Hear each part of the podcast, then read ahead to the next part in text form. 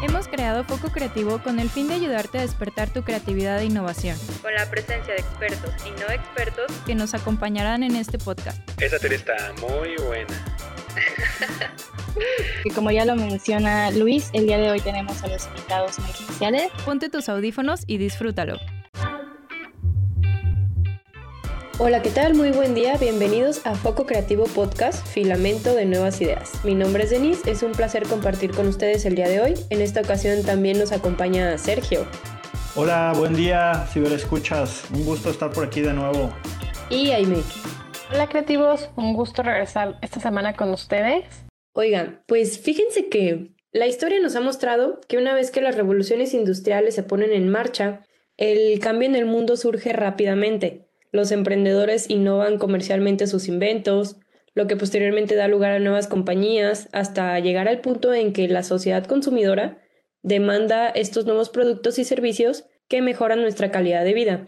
Pero, ¿de qué manera ha impactado el mundo la industria 4.0 o nueva revolución tecnológica? Y que sobre todo ha dado entrada a esta era digital. Bueno, pues para hablar de esto, el día de hoy, queridos escuchas, tenemos un invitado muy especial. ¿Quién es Jaime? Gracias, Denise. Hoy estamos con Jorge Partida, quien nos comparte, y cito a Arthur Clarke, cualquier tecnología lo suficientemente avanzada es indistinguible de la magia. Y precisamente es lo bello de la ingeniería, hacer magia, hacer cosas de la nada, hacer realidad tu voluntad y asombrar a los demás. Jorge es ingeniero en computación por la UDG y maestro en ciencias computacionales por la UAF, con más de 10 años de experiencia en la industria. ¿Cómo estás, Jorge? Bienvenido. Hola, buen día. Muchas gracias por la invitación. Estoy muy bien. ¿Cómo están ustedes? Muy bien, gracias. Nos gustaría empezar preguntándote, mm, ¿nos podrías ayudar a entender desde tu punto de vista qué, qué es la revolución tecnológica? Puedes definir la revolución tecnológica, es un proceso dentro de la historia. Este, cuando ocurre un cambio importante eh, que se desarrolla una tecnología o varias tecnologías, eh, que viene a reemplazar el status quo de cómo se hacen las cosas. Eh, su implementación, su puesta en marcha, la, la, innovación que esto, que esto impacta. Ahorita, como dijiste, estamos en la industria 4.0, que es lo que llamamos la cuarta revolución industrial, la cuarta revolución tecnológica, perdón, que ahorita es lo que estamos experimentando para esta década. La primera fue la invención de las máquinas, la cuando llegó la máquina a vapor, que ahora ya las cosas que antes eran manuales ya se podía tener un poco de, ayuda de fuerza mecánica y fue cuando se creó la revolución industrial y cuando ya empezamos a ver estas empresas, estas industrias que ya empezó a generar nuevos, em, nuevos empleos. La segunda fue cuando llegó la electricidad, que esto le dio todavía más independencia a las acciones manuales.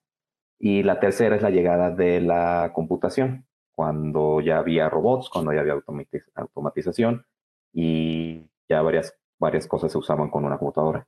Ahorita la cuarta es la llegada del Internet, el Internet de las cosas, el análisis de datos y es lo que estamos viviendo ahorita. habían escuchado también, aparte del Internet de las cosas, bueno, yo había escuchado que esta, esta revolución también incluye lo que es impresiones 3D que es como, pues se puede imprimir cualquier tipo de cosas, hasta casas. He visto videos, se me hace muy Eso, eso es verdad. Si, si platicas con gente que, se, que está en, su, en el área de la impresión 3D, te pueden decir que mientras tengas el ambiente correcto y puedas de alguna forma derretir lo que quieres imprimir, literal puedes hacer en 3D lo que quieras. Si tienes un ambiente controlado, puedes imprimir vidrio. Si tienes un ambiente controlado y una máquina automatizada, puedes imprimir con, con concreto, imprimes una casa. De, hecho, he, leído sobre que ya hay pruebas, eh, prototipos de impresión de comida, ah, que se puede imprimir comida en 3D. No sé si eh, lo han escuchado o han sabido de ello. repito, mientras tengas con qué poner cada, digamos, molécula o ingrediente, ahora sí que depende el grado en el que estés imprimiendo el objeto que quieres tener. Sí, sí, está muy impresionante. Sí, también había escuchado lo de la comida y de órganos y tejidos. También me quedé así como de ¿qué?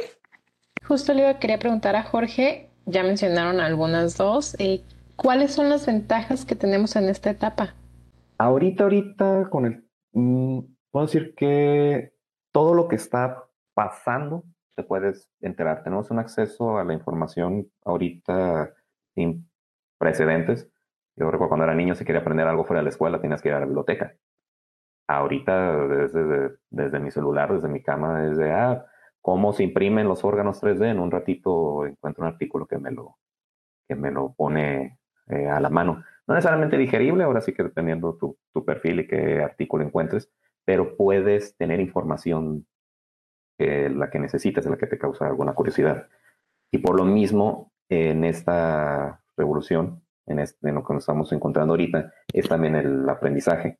Podemos ver que muchos skills que antes eran una carrera como tal, ahorita se están, puedes enseñárselo a quien sea con un método pedagógico muy amable para que te sea más fácil aprender ciertos skills. Yo estudié ingeniería de computación para aprender a programar, pero ahorita programar ya lo puede hacer quien sea y me tuve que especializar en otras cosas.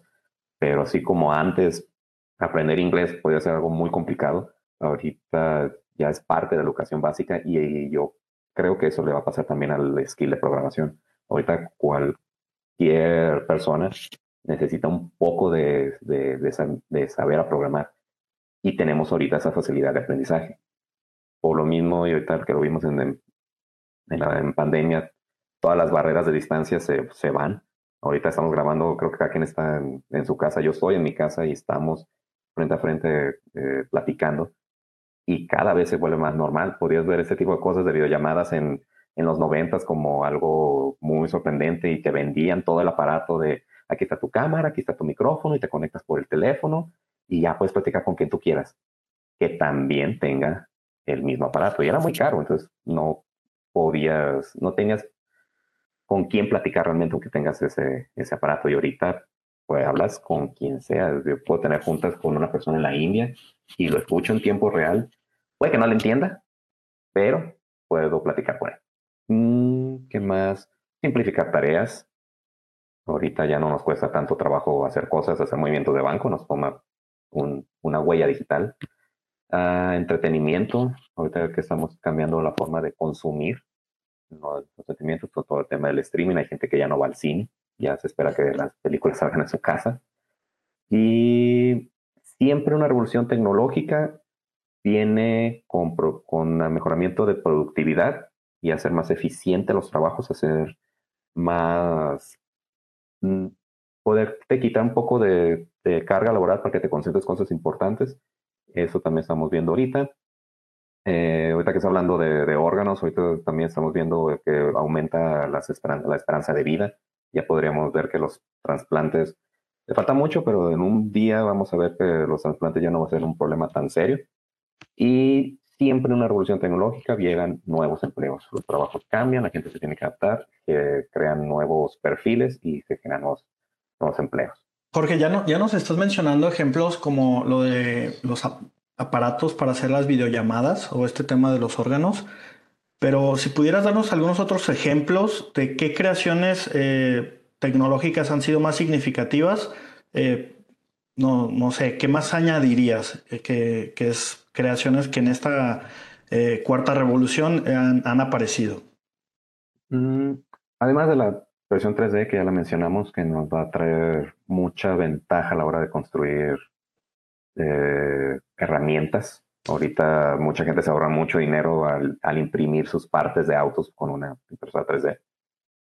Pero creo yo que además de, y eso les va a sonar a ciertas personas, llegó el blockchain para quedarse, viene a cambiar y a pegarle a la forma en que se mm, comunica cómo se manejan los, los activos de, en las empresas. Ya existía blockchain hace mucho, el, Bitcoin es un ejemplo de, un blockchain que se hizo muy popular al inicio de los 2000, pero ahorita las empresas a través de blockchain se están armando de más confianza en todo lo digital. Y cuando nos pegó la pandemia y nos encerró a todos y que todo se volvió a distancia digital, blockchain vino a demostrar que es la manera en cómo hay que cambiar nuestro paradigma de cómo tienen que funcionar las cosas, que al final de cuentas es una revolución tecnológica, el cambiar el paradigma de cómo se hacen las cosas. Y hablando de cosas, también el IoT. Ahorita el Internet está en todas partes, está muy sencillo conectar un sensor con una maquinita del tamaño de que te puede caber en la, cartera, ya es más grande tu celular que una antena de, de, Wi-Fi. Y ahora cualquier objeto puede ser inteligente, entre comillas, de estar mandando datos, de estar juntando esos datos, porque ahorita eso es eso, los, los, datos. O sea, lo que queremos juntar de todo lo que nos rodea son datos. Y el IoT nos viene a dar eso. O sea, ahorita yo puedo tener en mi casa un foco, lo prendo y lo apago del celular. Puedo tener la lavadora que me manda un mensaje cuando termine de lavar y estoy haciendo el súper, cuando me diga, ah, mira, ya terminé de lavar, apúrate porque tengo que llegar a, a secarla. Eh, ahorita, y eso está muy de moda, la inteligencia artificial, hablando de datos, que toda inteligencia artificial, lo que en la base de inteligencia artificial son datos. Es como los entrenas y cómo los, los acomodas. Y estamos viendo, y esto es lo bonito de nuestra, de nuestra etapa, de, esto de, la, de esta industria 4.0, que ya todo es accesible. Podías pensar antes, o sea, hay gente que se tituló su doctorado diseñando un algoritmo de inteligencia artificial ya ni sabía que podías jugar con ella. Ahorita ya tienes, hay páginas donde te, registras, mandas una pregunta a una inteligencia artificial y te la contesta. Dibújame un gato montado en un, caballo y la inteligencia va a ver con, de dónde saca los datos para dibujarte un gato montando en un, en un caballo. O puedes platicar con ellas. Ya hay inteligencias artificiales que te crean código. Ya puedes decirle, oye, necesito un programa acá lo más rápido posible de un que me que escrito en Python que, que, me reciba una base de una base de datos y me lo presente en una tabla. Y en ese ratito te lo escribe. Y esto lo puede hacer quien sea. Y ya se está usando la inteligencia artificial como guía para tomar ciertas decisiones. No viene a reemplazar al humano viene a ahorrarle la chamba. Entonces ahí te van todos los datos mi inteligencia artificial ten todo esto que no lo quiero digerir yo me va a tomar meses digerirlo digérelo tú y me mandas un resultado para yo tomar una decisión después. Y de ahí, hablando de decisiones, viene el tema de seguridad. Ya una combinación entre inteligencia artificial y blockchain, traemos el tema de seguridad cibernética para evitar fraudes, para que no te roben los datos, para que puedas tener conectado con cierta confianza de que nadie va a hacer mal uso de tus propias, de, de tus propios aparatos. ¿Qué más? Computación cuántica, Ahorita ya hay varias empresas que le están apostando mucho a sus procesadores cuánticos y hay un avance muy significativo. Ya con suficiente dinero ya te puedes comprar una computadora cuántica, un procesador cuántico. No tendrá muchos qubits a la mano, pero ya te puede ayudar a, a, solucionar problemas que, eh, involucrados en lo que es la computación cuántica. Y sigue avanzando. Las primeras computadoras eran del tamaño de una casa, que es lo que está pasando ahorita al, procesador cuántico, es, gigantesco, abarca una, una habitación completa, pero así avanza la tecnología, cada vez se va haciendo más pequeña, cada vez se va haciendo más poderosa, y en algún punto hasta se va a hacer un tanto más accesible.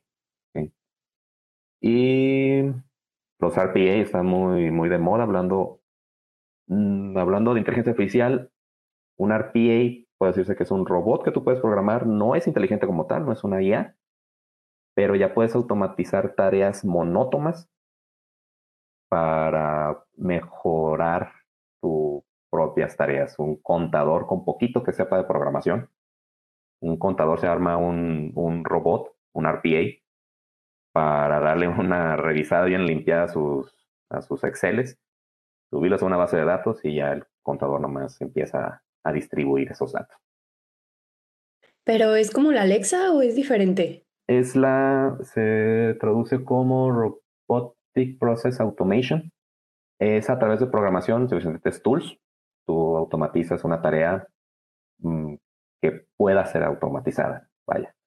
Mm. Este, pongo el ejemplo del, del, del contador porque tengo una amiga que es, que es contadora y dice, no, es que yo todas las mañanas lo primero que hago es reabrir los correos porque me llegan, este, me mandan cada, bueno, Exceles de la India y me mandan Exceles de Brasil, ¿no? y nomás necesito los datos de ciertas tablas y yo las tengo que agarrar manualmente y picarle la tabla O, me la mandas para acá.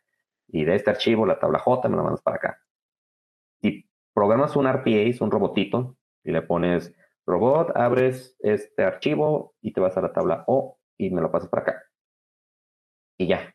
Entonces, lo que a esta amiga le tomaba tres horas en la mañana, ahora le tomó un enter. Continúa su día.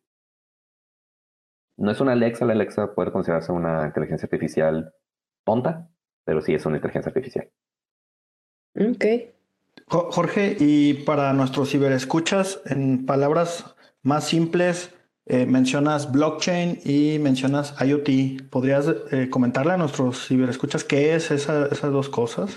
Blockchain es cadena, se como la cadena de bloques, que es como, voy a ponerlo, digamos que estás, este ejemplo me lo pasó algún este, tutor hace, hace un tiempo, digamos que estás en un juego de mesa eh, estás jugando lo que tú quieras, baraja o Catán o, o el uno. Y cada quien tiene, está llevando los puntos en una libretita. ¿sí? Y son cuatro jugadores, cada jugador tiene su libreta y yo pongo jugador 1, jugador 2, jugador 3, jugador 4. ¿Quién ganó el, jugador, el primera partida? Jugador 1. ¿Quién ganó la segunda partida? El jugador 3. Y digamos que alguien quiere hacer trampa. Y dice, no, espérate, yo, yo gané el 2 dice, no es cierto, mira, chequen todas las libretas. Aquí dice que, que, la segunda partida lo ganó el jugador 3, no lo ganó el jugador 2. Algo, algo, algo salió mal y tú eres el de la discrepancia. Más o menos por ahí funciona el, blockchain. Son bases de datos separadas que a través de lo que le llaman smart contracts y algunas, algunos algoritmos, tú puedes ir registrando cada, digamos, evento en una base de datos que se comparte en todas las bases de datos con un token que no se puede duplicar o falsificar para controlar cada evento en todas las bases de datos. Entonces, si tú le mueves a una base de datos en tu casa, si tú le pones en tu libretita, ah, es que yo gané la segunda partida, te tendría que actualizar en los demás libretas a través de una de lo que le llaman smart contract para ver si es cierto. Entonces, si tú lo quieres mover manual, las demás no se van a actualizar y luego van a llegar con y decir, oye, ¿qué, qué, qué está pasando? ¿Por qué hace esta trampa? Es el tema de descentralizar, de no quitar, de quitarle, digamos, en, hablando de criptomonedas, le quitas la necesidad de haber un intermediario para el control de esas, de esas cosas. Y ahorita la industria lo está usando mucho para decirte, ok, esta caja se la mandé a tal cliente. O entonces en Guadalajara dicen, ok, llegó esta caja, llegó esta caja, punto. Y se actualiza en la base de datos de, tu core center en México. Entonces, ok, ya llegó esta caja. Y alguien en México lo checa, ok, se actualizó la caja. Bueno, yo ya mandé la caja. Ah, ok, ya se mandó la caja. Y llega el repartidor de que ya recibí la caja y, ese, y la base de datos del repartidor nada más dice que necesita la caja, porque aparte de blockchain es poder filtrar qué información puede ver qué persona. Entonces, en Guadalajara dicen, ok, el repartido ya la tiene, México ya la, es decir, el repartido ya la tiene, y el repartido dice, ah, tengo una caja. No me interesa saber si salió Guadalajara, no tengo que mandársela a tal dirección. Más o menos así funciona el blockchain. El IoT, traducido como el Internet de las Cosas, es agarrar ahora sí que cualquier cosa y a través del Internet que junte datos para reaccionar a ciertos datos o mandar una acción para ciertos datos. Digamos que tengo un sensor de luz y el sensor de luz nomás checa en efecto que haya sol y está conectado a Internet a un foco. Entonces, if el sensor de luz deja de detectar luz, manda al Internet, oye, ya no estoy detectando luz y en internet le dice, ok, ya no hay luz. ¿Quién le interesa esa información? Ah, el foco, ¿qué es información? Foco me dice el sensor que ya no hay luz. Ah, ok, yo tengo programado que si no hay luz, me prendo. Va. Eso es parte de lo que es del. Y literal podrías convertir cualquier cosa en, involucrarla en, IoT. Ahorita están los aires acondicionados, los focos, lavadoras, eh, hornos de microondas, refrigeradores creo yo que hay cosas que no deberían ser IoT, pero ahora sí que de cada, el gusto de cada quien. Claro, todo es como un filtro que decidimos. La verdad es que yo he ido integrando el IoT en mi vida y es una comodidad llegar a casa y Alexa, prende tal. Eh, Alexa, a las 8 me prende hasta la casa, lo que sea. Por el otro lado, la mamá, o al menos en mi caso, es como, es que te vas a hacer bien floja, es que ustedes ya no quieren y es que ni la tele te puedes parar a aprender. ¿Qué impactos negativos crees tú o se han demostrado que tiene esta etapa, esta revolución para las personas? Ahorita mencionas uno muy importante que es la dependencia. Ahorita, uh, sí, te vuelves dependiente de la tecnología que tienes a la mano. O sea, en la primera revolución industrial ya no tenía que ir el, el monito a ir a moler el grano, ya con que soplara el aire o corría el río, se aventaba el grano y se molía solo. Digamos, ¿qué pasa si se seca el río? Ahora el compa lo tiene que hacer a mano otra vez, va a decir, oye, mejor vemos cómo le hacemos para que no volver a tener que hacer. Y, y es una de las cosas que nos pasa en, en esta, con estas tecnologías, te vuelves dependiente. ¿Qué crees que te va a pasar si te quito el celular un día? A mí me pasó hace poco. sí. Te vuelve hasta peligroso, ¿no? Porque antes, en los noventas le marcabas a alguien y no está en su casa de que, ah, fue a la tienda. Ahorita mandas un WhatsApp y ok, no, no, le llegó porque no le llegó, estará bien esa persona, es que ya no, lo ha leído, ya le llegó pero no lo ha leído, bueno, por lo menos sé que tiene celular prendido, no le vaya a hacer, y son ese tipo de dependencias que ya tenemos hoy más con el tema de, de, comunicación. Y hablando de la pereza, ok, he visto gente que prefiere decirle a tu Alexa, Alexa, prende la tele, Alexa, creo que no escucho, Alexa, Alexa, prende la tele, poniendo música, no, Alexa, tienes el control a tu izquierda, agárralo y prende la tele. sí. Cierto. ¿Qué te cuesta? Son tipos de, desventajas que tener esas cosas. También hay mucho tema, eh, digamos, ético. Ahorita con la inteligencia artificial hay gente que se ha puesto muy filosófica de que, oye, ¿y en qué momento la, le vamos a tener que dar derechos a una inteligencia artificial o darle regalías a una inteligencia artificial o qué tan inteligente es la inteligencia artificial? Son te puedes ver muy filosófico y decir, pues no sé qué es inteligencia, no sé si esta cosa tiene conciencia, ¿qué es la conciencia para uno? No. Entonces, uno se va distorsionando dependiendo de la tecnología que tienes a la mano. Incluso temas éticos personales, en temas incluso de privacidad, volviendo al tema de que si te mando un mensaje, yo sé si tienes prendido tu celular, sé si lo leíste, puedes controlar si, si tú quieres saber que los demás sepan que, que tú sabes. Este, y va uno perdiendo en ese tema de la información y que todo está conectado. Tal vez de vez en cuando uno pierde cierta privacidad y sobre todo la gente que no sabe cómo moverle a los temas de privacidad son más vulnerables a, este, a ese tipo de cosas. Uno uno que sabe, o sea, si me googleas, puede que salga un, un Instagram por ahí, pero no vas a ver mis fotos. Pero no sé si, si mi mamá va a tener esa conciencia de más o menos moverle a la privacidad de quién puede, quién no verle, quién puede y quién no ver sus, sus, cosas. la, la, parte, ¿no, ¿no consideran que la parte también de la publicidad puede llegar a ser hasta invasiva? lo es y da miedo. Sí, que dices, ay, quiero unas galletas de chocolate. Mira, te ofrecemos estas galletas de chocolate. Da mucho miedo. Puedes hacerle, hacer un poco tonto a la, a la, a ese tipo de, publicidad. Una vez hicimos un experimento de, yo no tengo un gato, pero una vez hicimos un experimento de que iba a hablar de comida de gatos todo el día. Muy, muy random, que me escuchara todos, mi celular y, y sin, sin googlear, nada más hablando en voz alta sobre comida para gatos. Al día siguiente me empezó a llegar publicidad de comida para gatos. Y hablando de la moral y la ética, ¿qué tan malo es si en verdad lo necesito? Pues ahorita, quiero comprar unos auriculares nuevos y de pronto Google dice, oye, estos están baratos y están muy buenos. Oye, gracias. Entonces, unas por otras. Y a partir del experimento, Jorge ya tiene gato. Eh, no. O sea, sí me gustan los gatos, pero no. Ahorita no. Una pregunta que también eh, se mencionó eh, que creas, o sea, creas nuevas fuentes de trabajo, creas nuevos eh, roles, nuevo conocimiento. ¿Tú cuáles consideras que son los nuevos empleos o nuevas actividades que han surgido a, partir de esto? Mm, cada revolución tecnológica trae nuevos empleos, sí. Y obsoleta varios, pero crea nuevos. Ahorita está de moda hacer desarrollo de software, poquito que le sepas a programar y ya por lo menos tienes un trabajo más o menos decente con que sepas programar y conozcas las herramientas de desarrollo de software.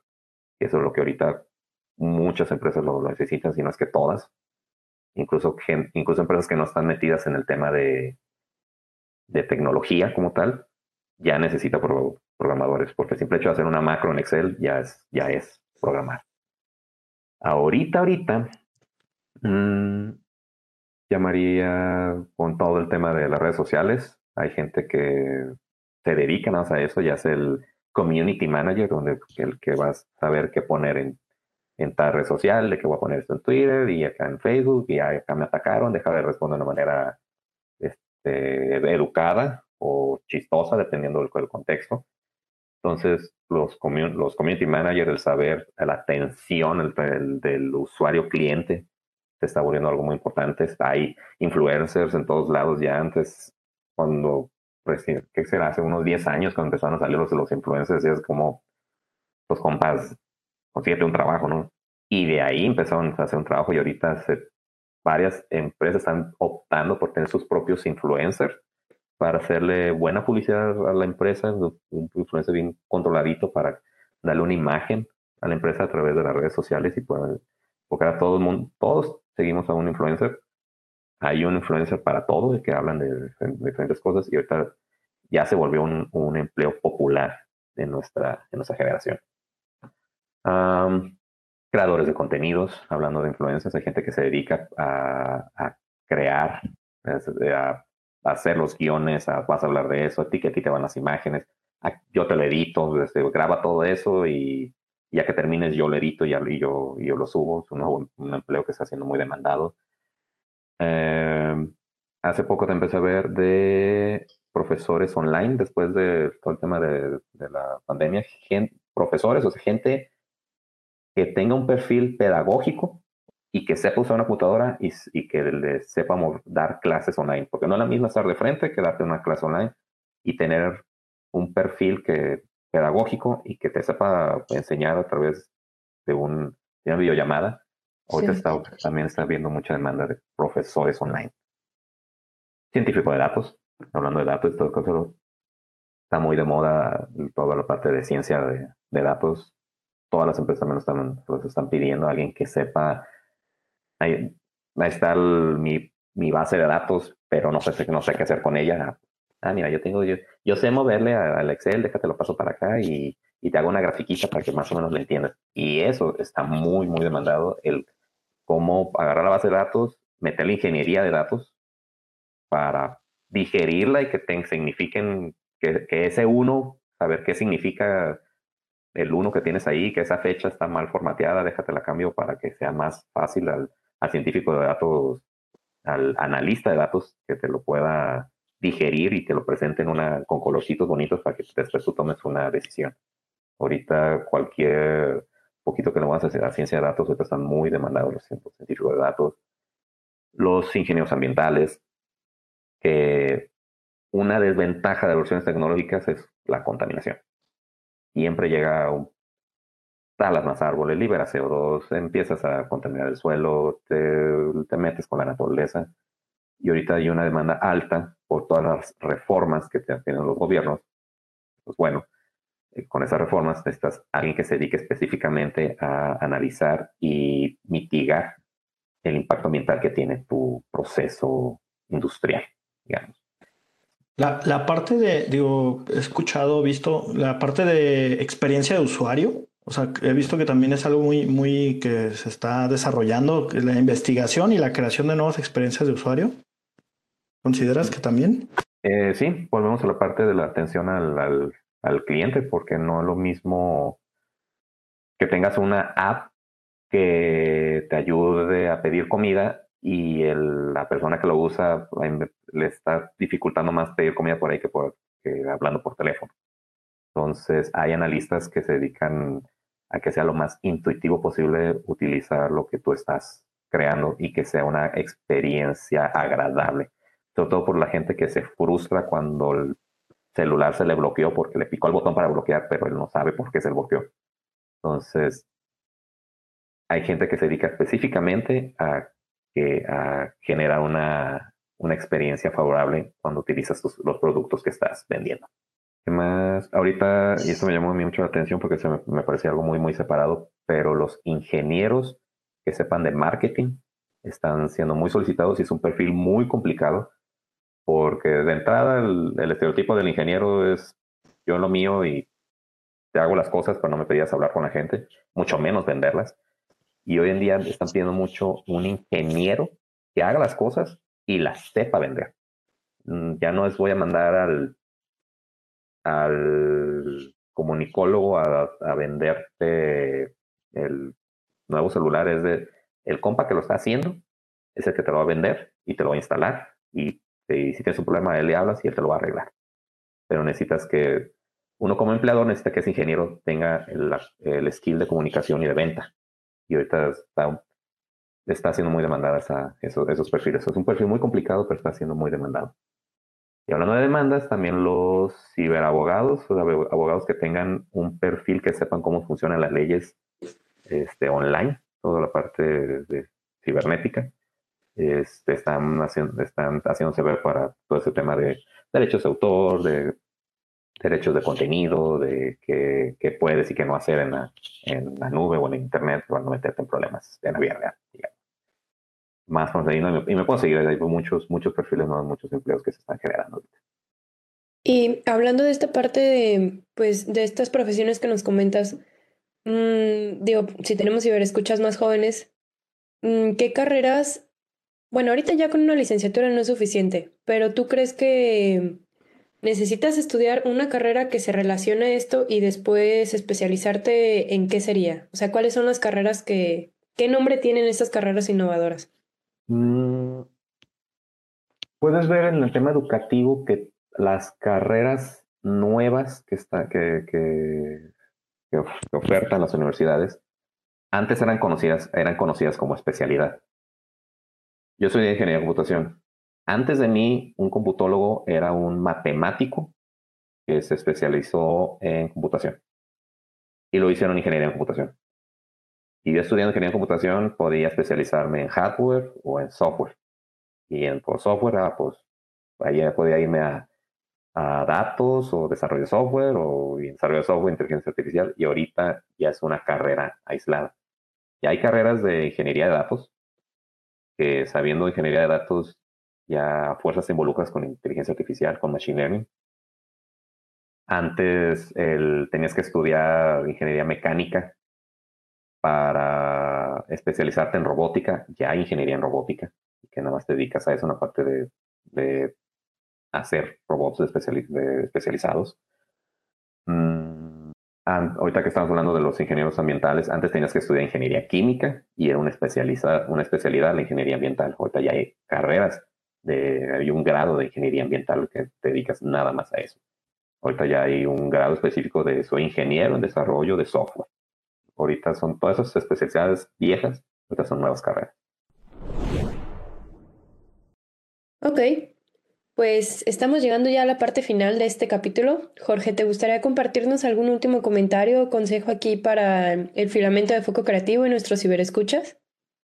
Bueno, eh, puede ser que el tema de educación, ahorita que lo, que lo tocas y hay que especializarse, uno si se especializa mucho, también te puedes obsoletar.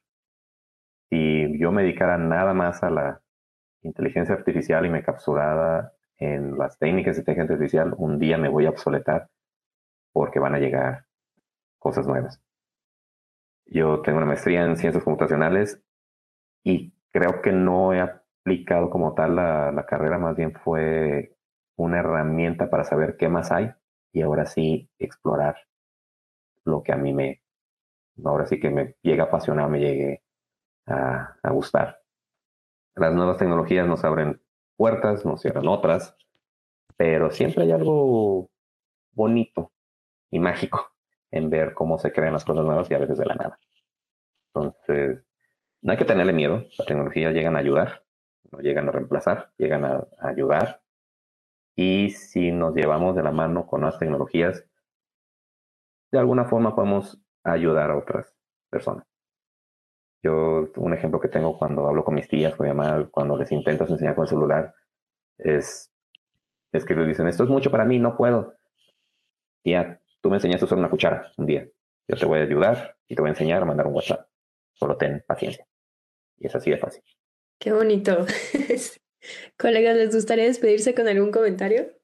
Claro, yo creo, eh, primero que nada, muchas gracias, Jorge. Eh, creo, creo que eh, añadiendo a tu comentario, aprender a desaprender ha, funcionado mucho y creo que ahorita es algo que, que, que es muy útil. O sea, que también no, no, nos aferremos a los conocimientos que ya tenemos, y si aprendemos a desaprender para volver a aprender algo nuevo, eh, tenemos muchas herramientas para hacerlo. O sea, estamos a un clic o, un mensaje eh, de, poder, o un video de poder aprender algo nuevo, ¿no? O sea, y ya hasta hay muchas cosas, muchas muchos formatos, creo que es la palabra, para poder aprender cosas nuevas. O sea, hay formatos para todo tipo de, de personas que quieran aprender algo nuevo.